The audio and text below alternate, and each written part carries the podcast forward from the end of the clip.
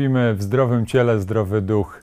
E, I często traktujemy tę drugą sferę ducha jako tą lepszą, bardziej, e, bardziej taką dystyngowaną niż e, sferę ciała, szczególnie w duchowości, w religii. Troska o, o nasze ciało to jest coś, co z jednej strony w Polsce staje się coraz bardziej popularne.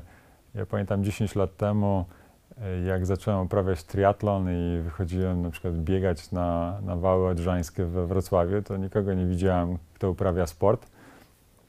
E, już na rowerze to praktycznie e, no, raz tam na, na, na tydzień się widziało jakiegoś kolarza na, na drodze.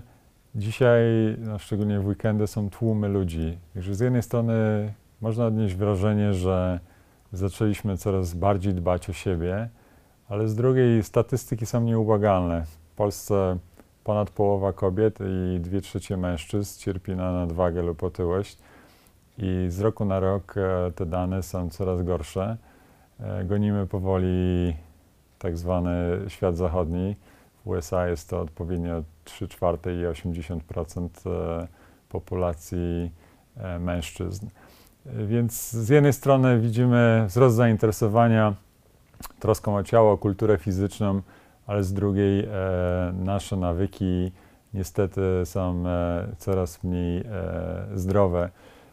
To już widać od, od szkoły podstawowej. Lekcje WF-u są często traktowane jako zło konieczne, jako ten gorszy przedmiot z którego na przykład oceny nie liczą się tak bardzo jak z innych przedmiotów. Wydaje mi się, że Polsce no, spory procent dzieci ma permanentne zwolnienie z WF-u.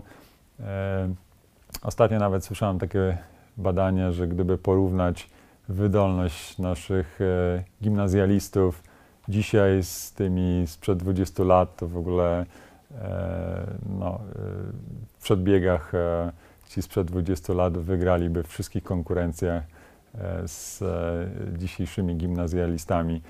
E, widać, że jakoś mamy z tym problem i on się pogłębia niestety z upływem czasu, wieku. Jeszcze w, w szkole średniej widać jako taką aktywność, kiedy już zmieniamy stan, idziemy do pracy, ta dbałość o zdrowie jest e, coraz gorsza. E, z mojego doświadczenia, szczególnie kiedy się mocno zaktywizowałem sportowo 10 lat temu, zawsze byłem aktywny, ale nie aż tak bardzo, zauważyłem, że to zaczęło promieniować bardzo pozytywnie na inne sfery życia, wzmacniać się. Ta sfera duchowa się bardzo mocno wzmocniła, sfera rodzinna również e, e, i e, i, i zacząłem e, e, promować też tę ideę tego zdrowego trybu życia. Również e, w kwestii e, naszej duchowości chrześcijańskiej jest wiele mitów na temat e, ciała. Ciało jest często przeciwstawiane duchowi jako to, które ulega namiętnościom. Wiadomo, że to jest jedna z przywar ciała, natomiast ciało również jest świątynią Boga i jesteśmy powołani do tego, żeby o nie dbać. E, dwa przykazania Boże mówią wprost o, o, o, o ciele, o tym, żeby o nie dbać, o odpoczynku, e, czy też o tym, żeby tego ciała nie zabijaj. E, ja też nie zawsze podejmowałem mądre decyzje z tym związane. Moje pierwsze lata uprawiania sportu, no, quasi wyczynowo Ironmana, między innymi wiązały się z tym, że zbyt mocno trenowałem, zbyt mało odpoczywałem.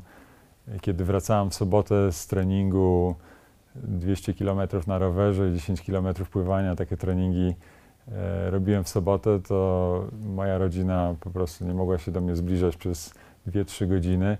Taki byłem rozdrażniony, wymęczony.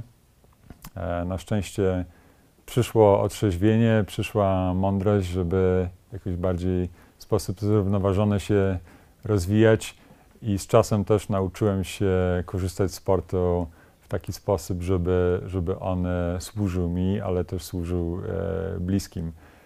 Więc ta troska o ciało, ona jest bardzo istotna, bo, e, bo to jest e, naczynie, w którym, e, e, w którym mieści się nasze serce, nas, nasz umysł. E, to jest wszystko ze sobą połączone w sposób taki bardzo psychosomatyczny i, e, i ta troska jest nie tylko czymś, co powinno wynikać z jakiejś mody, e, trendów, ale też z naszego przekonania jako ludzi wierzących, że ciało jest świątynią Boga.